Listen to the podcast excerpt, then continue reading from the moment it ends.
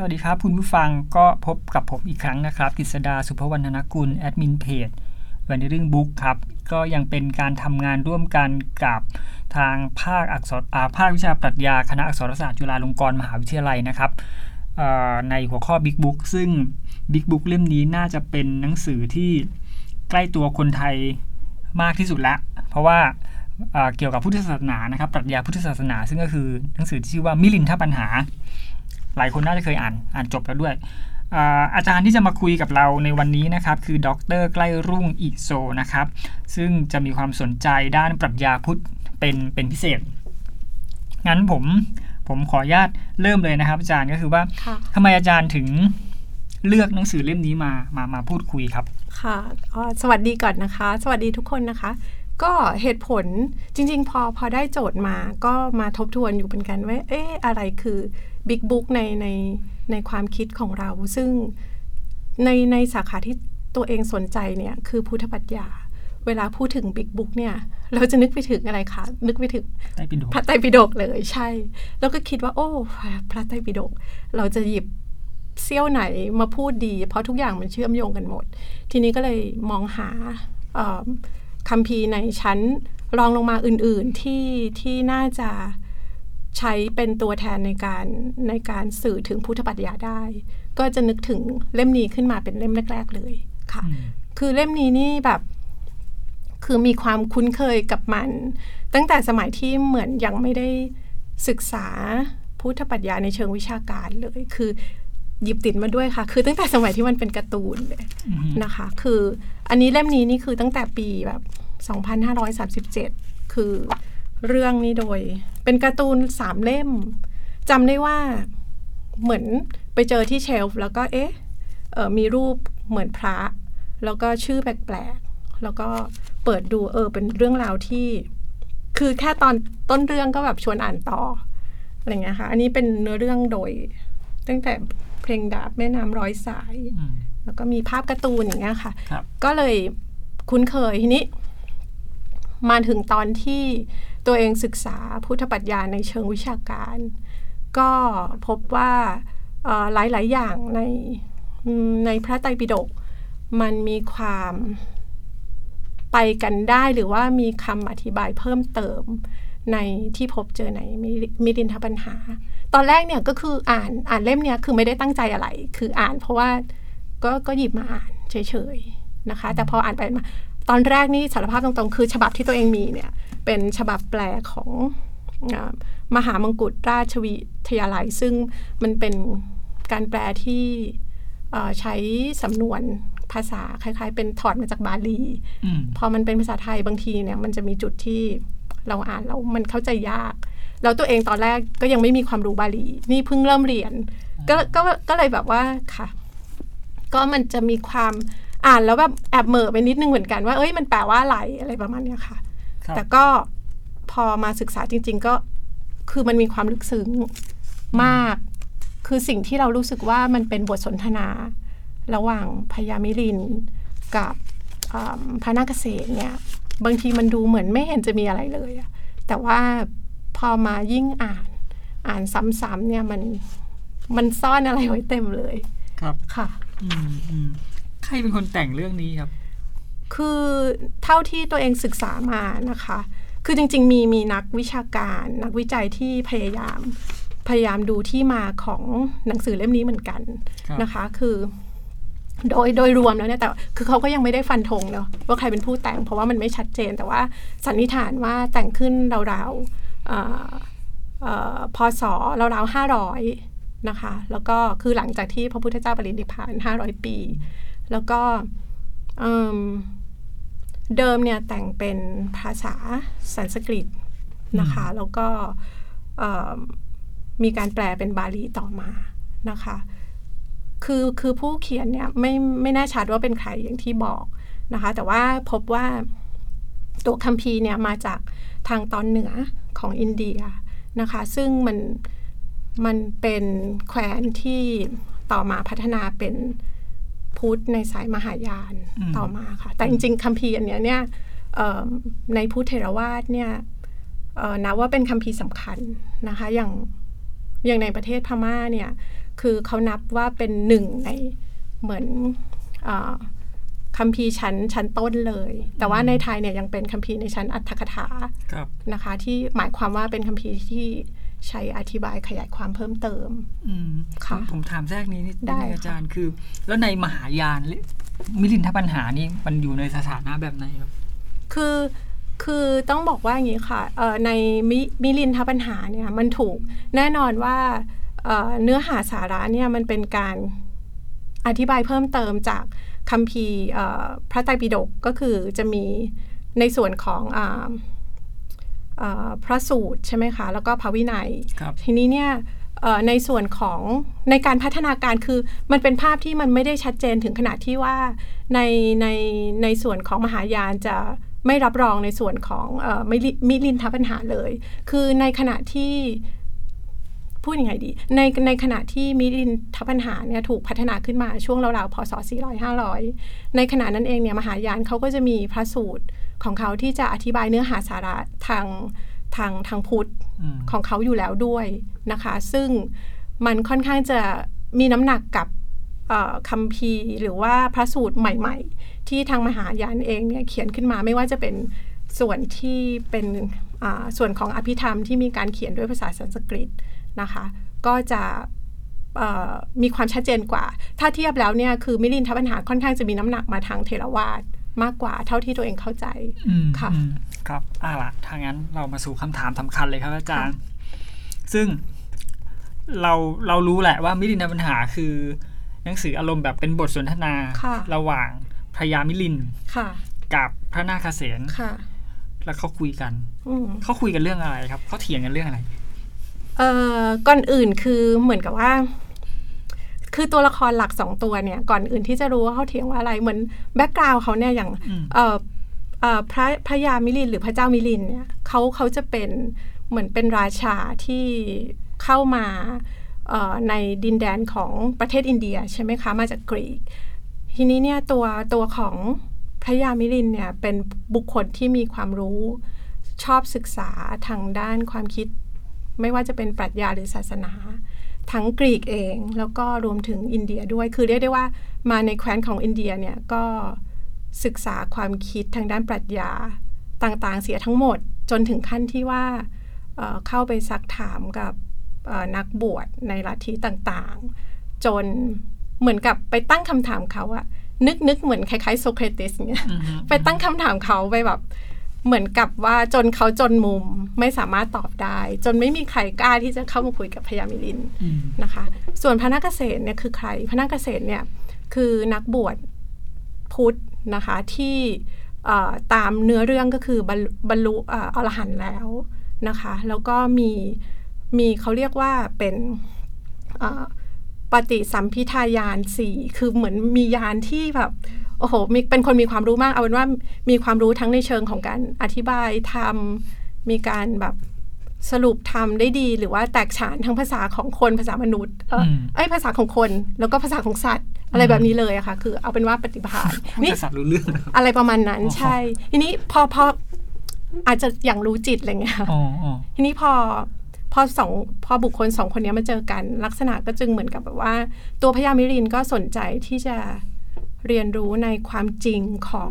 ลัทธินิติกายต่างๆ เพราะว่าพญามิรินเองเนี่ยมีเป้าหมายที่ว่าเขาอยากจะรู้ว่าอ่าความจริงสูงสุดคืออะไรนะคะ ในขณะที่เอ่ออ่าพระนาคเษนเนี่ยก็เป็นมีความเป็นเอ่อเป็นปราดผู้มีไหวพริบพอมาเจอกันปั๊บมันก็ดูดูสนุกลงตัวพอดีอือฮึเพราะพระยามิลินแกก็จะตั้งคำถามแบบที่ไม่ย่นย่อเลย แต่ในขณะเดียวกัน พระนาคเษนก็สามารถตอบได้อือฮึคือ เรื่องราวเรื่องราวเหล่าเนี้ยในตอนตอนที่อ่านการ์ตูนก็รู้สึกว่า เออ แค่เขาเปิดเรื่องมาก็แบบ ตอนนั้นคือเอ่อพระพระนาคเษนเนี่ยเขายังไม่ได้เขายังไม่ได้เจอพระยามิรินเขาไปเจอพระรูปหนึ่งของพุทธก่อน มันเป็นคำถามพื้นๆที่บางทีเราก็สงสัยเหมือนกันเอ่อชื่อชื่อเอ่อพระอายุปาละนะคะ ซึ่งเขา สิ่งที่พระยามิรินถาม ท่านอายุปาละเนี่ย คือถามคำถามแค่ว่า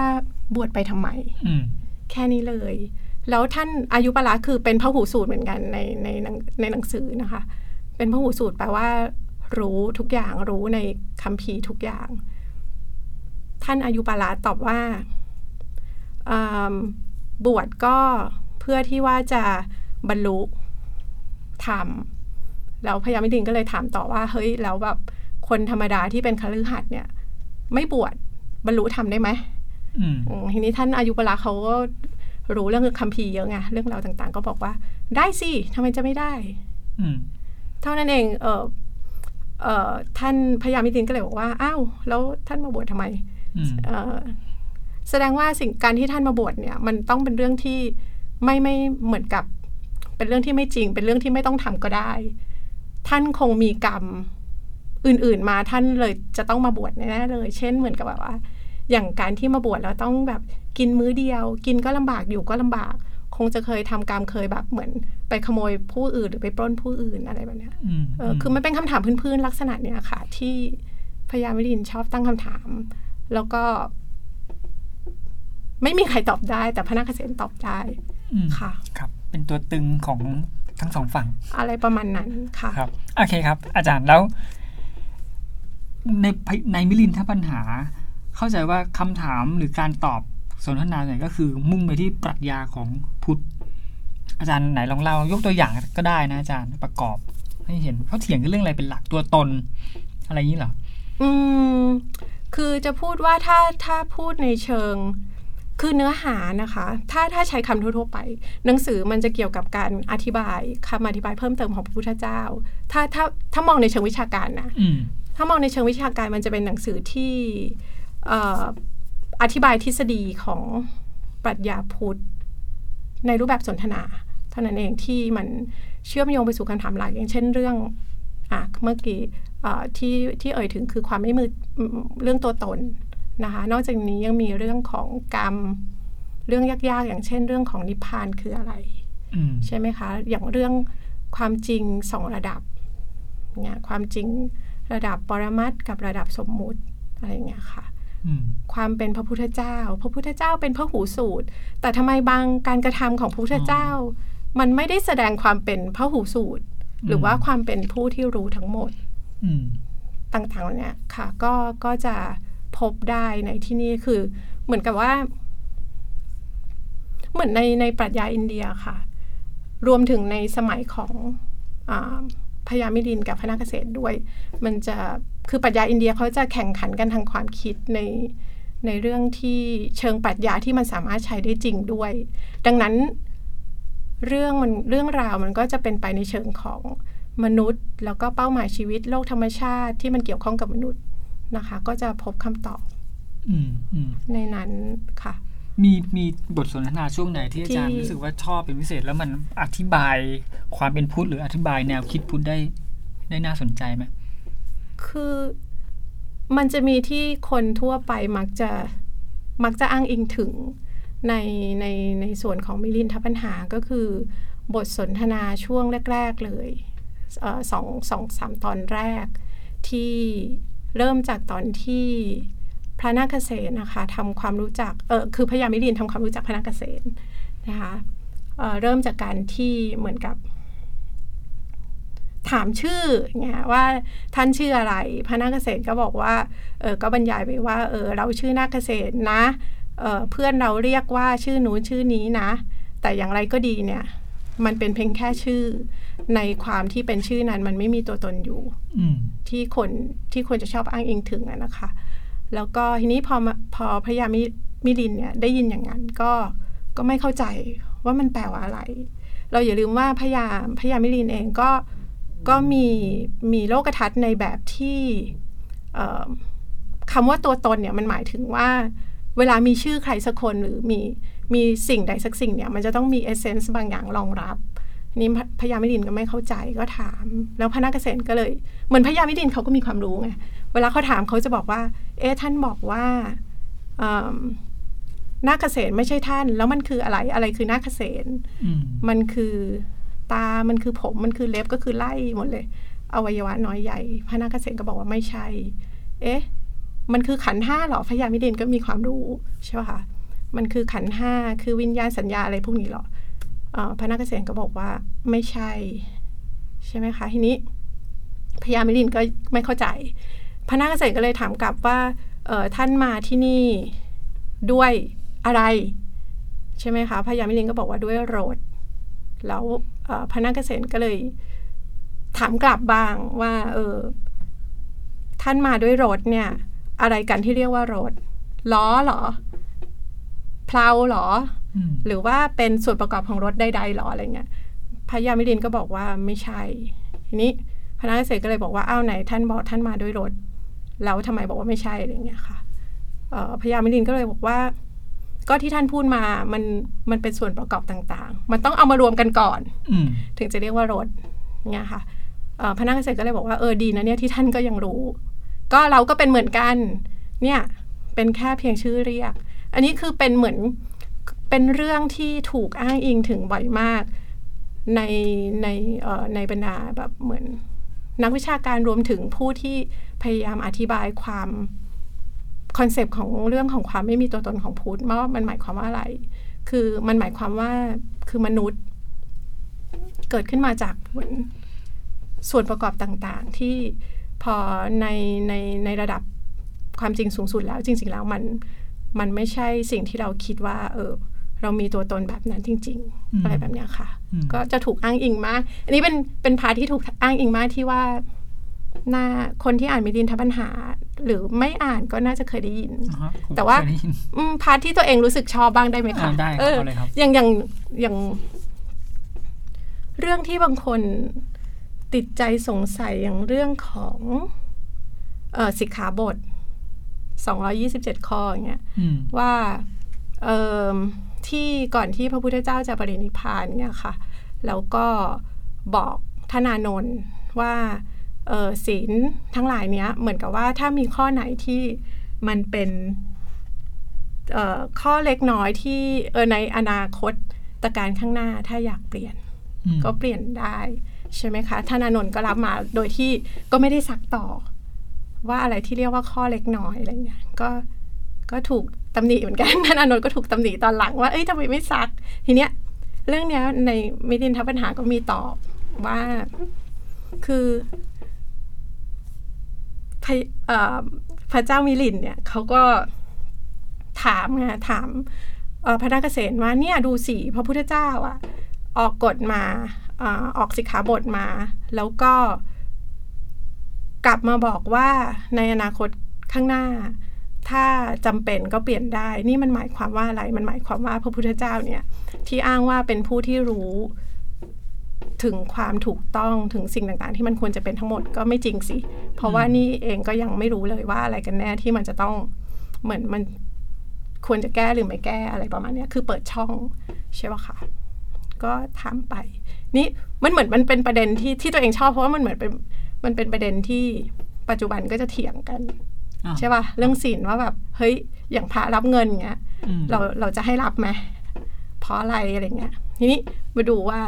พระนาคเสนเขาตอบว่าอ๋อคือจะบอกว่าเสน่ห์และเสน่ห์อย่างหนึ่งของมิลินทปัญหาเนี่ยนะคะ นอกจากจะอธิบายเรื่องพุทธเนี่ยลักษณะของการอธิบายของพระนาคเสนเขาจะอธิบายแบบเหมือนจะใช้ metaphor เยอะนะคะ อุปลักษณ์ใช่ไหมเปรียบเทียบ เพราะว่ามันเรื่อง มันเป็น concept ที่บางทีคนเข้าใจยาก แล้วก็เขาจะใช้พวกอ่า analogy listening พวกอุปมาเปรียบเทียบครับที่ให้คนฟังเข้าใจ อย่างกรณีเนี้ยอ่าศีล 227 ข้อเนี่ยเอ่อพระนาคเษนก็อธิบายว่าท่านมิลิน ท่านพญามิลินลองคิดดีๆนะ ท่านเป็นราชาเอ่อสมมุติว่าเอ่อเอ่อพ่อของท่านเนี้ยคลองลาดแล้วก็ มีอาณาบริเวณ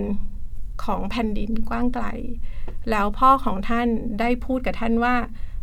เนี่ย เดี๋ยวถ้าพ่อแบบเสียเสียชีวิตไปนะที่มันกว้างขวางเหลือเกิน ให้แบบยอมสละพื้นที่คืนให้เขาบ้างก็ได้ หรือว่าเหมือนปลดปล่อยเขาบ้างก็ได้ เจ้าจะได้ปกครองน้อยลงเพราะว่ามันยากลำบากคำถามก็คือว่าถ้าถ้าพ่อเนี่ย สิ้นพระชนม์ไปแล้วหรือตายไปแล้วเงี้ยบรรดาโอรสต่างๆ จะทำตามนั้นหรืออืมถามพญามิลินเนี่ยค่ะพญามิลินก็เลยตอบว่า ไม่มีทางจะเป็นไปได้หรอกพอถ้าพ่อเสียไปเนี่ย ราชาเอ่ออ่าคุณพ่อเนี่ยแหละเสียไปเนี่ย มีแต่ว่าราชโอรสต่างๆ เนี่ยจะต้องพยายามอ่าเหมือนกับรักษาปกป้องแผ่นดินไว้ให้อย่างดีหรือไม่ก็เพิ่มขึ้นด้วยซ้ำเขาอ่า พระนาคเอ่อพอพอตอบอย่างนี้พระนาคเษตรก็เลยบอกว่าก็นี่ไงล่ะศีลต่างๆ ที่พระพุทธเจ้าได้ได้บัญญัติไว้นะคะ การที่พระพุทธเจ้าพูดเช่นนี้มันหมายความว่าบรรดาสานุสิทธิ์ทั้งหลายหรือสงฆ์ทั้งหลาย หลังจากที่ไม่มีพระพุทธเจ้าแล้วเนี่ย จริง ๆ แล้วเนี่ยคือไม่ควรที่จะเหมือนมันเป็นเนื่องมาจากว่ามันเป็นการการที่พยายามแบบ ครองตัวให้อยู่ในในในเขาเรียกว่าอะไรในความประพฤติที่ดีเพื่อที่จะเพื่อที่จะนำไปสู่การบรรลุธรรมอย่างเงี้ยนะคะอืมมันก็ยากประมาณหนึ่งอยู่แล้ว ยากพอๆกับการที่พยายามจะเทียบได้กับการพยายามจะปกป้องดินแดน ดังนั้นเนี่ยพวกเจ้าพวกท่านทั้งหลาย หรือพวกภิกษุทั้งหลาย แทนที่จะเหมือนแบบปล่อยให้มันน้อยลงอะควรจะทำให้มันเหมือน มากขึ้นด้วยซ้ำหมายความว่าศีลต่างๆเนี่ยคือมันตีความได้ว่าจริง ๆ แล้ว การที่พระพุทธองค์พูดอย่างเงี้ยเป็นเหมือนการพูดให้คิดว่าศีลต่างๆ มันเป็นข้อที่ควรจะเหมือนควรรักษาไว้หรือควรจะทำให้มันเพิ่มมากขึ้นด้วยซ้ำอันนี้ตีความจากสิ่งที่พระนาคเษนพูดกับอ่าพระยามิดินเป็นต้นอืมฮึนะคะครับเป็นแบบนี้อืมอืมแล้วก็มันก็จะมีข้อสงสัยอื่น ๆ ที่เกี่ยวกับความสามารถของพระพุทธเจ้า เช่นแบบ คือถ้าเป็นพระหูสูตรจริงเนี่ยทำไมเอิ่มทำถ้าอย่างรู้จริงทำไมถึงต้องรอให้เกิดความผิดก่อนอืมจึงจะค่อยบัญญัติศีลทำไมไม่บัญญัติไว้เลยก่อน แล้วเพื่อที่จะอะไรคะเพื่อที่จะปกป้องไม่ให้พระสงฆ์ทำผิดไปก่อน อะไรอย่างเงี้ยครับพระนาคเษนเขาก็จะมีวิธีการอธิบายอะไรอย่างเงี้ยค่ะผมรู้สึกพญามิลินพูดเหมือนกับ เปรียบเทียบกับพระเจ้า เอ้ยพระพุทธเจ้าเป็นเป็นกอดอะใช่ไหมพระยามิลินพูดเหมือนยังไงคะเหมือนเหมือนแบบอารมณ์แบบเหมือนตะวันตกอะครับที่มีพระเจ้าแล้วแบบว่าพระพุทธเจ้าก็เป็นกอดองค์หนึ่งที่น่าจะต้องรู้อะไรทุกอย่างหมดแล้วในความรู้สึกผมนะเออใช่ใช่อ่าเออมันจะมีมันจะมีแบบนั้นด้วยคือแบบว่าอืมเออเหมือนกับว่าเออถ้าถ้าถ้าถ้าในมุมมองของคนที่มาจากตะวันตกนะคะ พระพุทธเจ้าที่เปรียบเหมือนพระหูสูตรก็เหมือนกอดที่รู้ในทุกๆเรื่อง ถ้าสมมติว่าคือจริงๆอ่าในในเอ่อ ในพระพระไตรปิฎกก็สรรเสริญพระเจ้า เอ้ยไม่ใช่สรรเสริญพระพุทธเจ้าบ่อยไงว่าแบบเออรู้ทุกเรื่องรู้ไปหมดเลย รู้กรรม รู้วาระรู้ทุกอย่างนั่นสิแต่มันมีเรื่องเถียงเยอะมากเลย อย่างอืมเรื่องที่คนไทยรู้จักอย่างเรื่องพระเทวทัตก็เหมือนกันอะไรเงี้ยอืมคือมันเยอะมากจนพญามิลินเองก็ด้วยมุมมองแบบนี้ก็คงเหมือนกับคงอยากจะหาความจริง คล้าย ๆ กับที่เขาพยายามหาทางตะวันตกก็พยายามหาเรื่องก่อนเรื่องอะไรอะไรนี้มั้งค่ะอืมครับอืมโอเคอาจารย์หนังสือเล่มนี้เดี๋ยวเวลาจะหมดครับอาจารย์หนังสือเล่มนี้มัน มันส่งอิทธิพล มันก่อประโยชน์มันก่อข้อถกเถียงอะไรในแวดวงพุทธปรัชญาบ้างครับ คืออืมอย่างที่บอกว่ามิลินทปัญหาเนี่ย เป็นคัมภีร์ที่อธิบายเอ่อเรียกได้ว่าสิ่งที่มันเป็น ดูเหมือนจะมีความขัดแย้งในคัมภีร์เดิม หรือว่ารวมทั้งอธิบายเพิ่มเติมแม้มันจะไม่ขัดแย้งก็อธิบายเพิ่ม ทีนี้ถามว่ามันสำคัญยังไงก็คือมันมักจะถูกใช้อ้างอิง เพื่อทำให้การเข้าใจเอ่อพุทธปรัชญาเนี่ยมีความหนักแน่นขึ้นอืมโดยที่อย่างเช่น เรื่องเวทนาเงี้ยเวทนาเกิดขึ้นได้จาก อันนี้พูด เหมือนภาพกว้างให้เห็นนะคะเวทนาเกิดขึ้นได้จาก 8 ทาง ใน 8 ทางมีอะไรบ้าง ทีนี้ในพระไตรปิฎกก็จะพูดไว้ แต่ในมิลินทปัญหาก็จะมาพูดเพิ่มว่าใน 8 ทางนั้นโดยละเอียดมีอะไรบ้าง เขาก็จะเหมือนกับทำให้มันดูหนักแน่นขึ้นนะคะ ดังนั้นก็จะถูกถูกอ้างอิงถึงบ่อย อย่างกรณีรถกับพนาคเษนเอ่อ ทางตะวันตกเขาก็เอาไปอ้างอิงเวลาที่อธิบายเรื่อง no self กับ chariot ก็คือรถม้าอะไรเงี้ยบ่อยมากอืมบ่อยคือเหมือนจะต้องถ้าใครพูดถึงเรื่อง self ในพุทธมักจะมีมิลินทปัญหาตอนนี้เข้าไปนะคะ แล้วก็ อีกอันหนึงจริงเรามีการพูดไปนิดหนึ่งว่าเอ่อพญามิลินเป็นเหมือนตัวแทนความคิดของปรัชญาตะวันตกนิดนึงด้วย แล้วก็เวลาที่พญามิลินตั้งคำถาม กับพระนักเกษตรมันเหมือนกับสองฝั่งเนี้ยคุยกันอยู่ แล้วเราก็จะได้เห็นทัศนะที่ที่มันเหมือนพยายามทำความเข้าใจกันอะพยายามคุยกันดังนั้นเนี่ยบางตอนมันก็สามารถเอาไปตีความเพื่อจะศึกษาปรัชญาทั้งสองฝั่งในเชิงเปรียบเทียบได้ด้วยค่ะอือฮึอย่างเรื่องแบบ personal identity อะไรอย่างเงี้ยความเป็นบุคคลปรัชญากรีกเขาจะเชื่อในโซลเชื่อว่า มันจะมีความต่อเนื่องสืบเนื่องของความเป็นบุคคลอะไรสักอย่างเนี่ยอือฮึแล้วในขณะที่พระนักเกษตรบอกว่าไม่มีตัวตน เนี่ยอืมก็คุยกันแล้วจะอธิบายกันยังไง อะไรอย่างเงี้ยค่ะ ครับค่ะ โอเคครับ ก็กำลังฟังเพลินนะ แต่ว่าเวลามันไม่เยอะมีแล้วมากใช่ครับเนื้อหาเยอะแต่เหมือนใช่เหมือนกันค่ะทุกเล่มเลยครับเนื้อหาเยอะแต่เวลาน้อย เอาเป็นว่าคุณผู้ฟังที่ฟังมาก็ลองไปหาอ่านดูนะครับหรือถ้าอยากคุยกับ คุยกับอาจารย์ใกล้ลุงก็หาที่ต่ออาจารย์เขาเองแล้วกันอ่าค่ะครับ ก็มิลินทปัญหาเราคุยกันบนพื้นฐานของแนวคิดทางปรัชญาพุทธอะนะครับ ไม่ใช่ไม่ใช่ศาสนานะอันนี้อันนี้ต้องต้องต้องแยกให้ออกนะครับ ก็อาจจะถ้าใครฟังในเชิงศาสนาก็จะมีข้อถกเถียงอะไรของตัวเองต่อไปก็ก็ก็แล้วแต่นะครับ ยังไงก็สำหรับ EP นี้เราก็ขอบคุณอาจารย์ใกล้ลุ่งอิโซมากนะครับ ที่ค่ะมา เล่าแบ่งปันประสบการณ์เกี่ยวกับหนังสือมิลินทปัญหาเข้าใจว่าทุกวันนี้ก็น่าจะยังมีขายอยู่ใช่ไหมนนี้อ๋อปัญหามีหลายฉบับหลายสำนวนมากเลยค่ะอืมแล้วก็อืมมีเข้าถึงได้ในแบบเสิร์ชหาก็ได้มีมากมายเลหมายยถึงเป็น PDF บนใช่ออนไลมีน์ก็ PDF อ่านด้วยอ่านใช่ก็ค่ะสบายเลยครับหนังสเอ่อหนังสือแบบเสียงก็มีอืมค่ะครับ ก็คุณผู้ฟังก็ลองอ่านดูนะครับ แล้วก็ลองเถียงกับพยามิลินหรือพนักเกษตรกันต่อไปดู โอเคครับสำหรับ EP นี้ขอบคุณมากนะครับ ที่ที่ฟังกันมาจนจบ สวัสดีครับ สวัสดีค่ะ you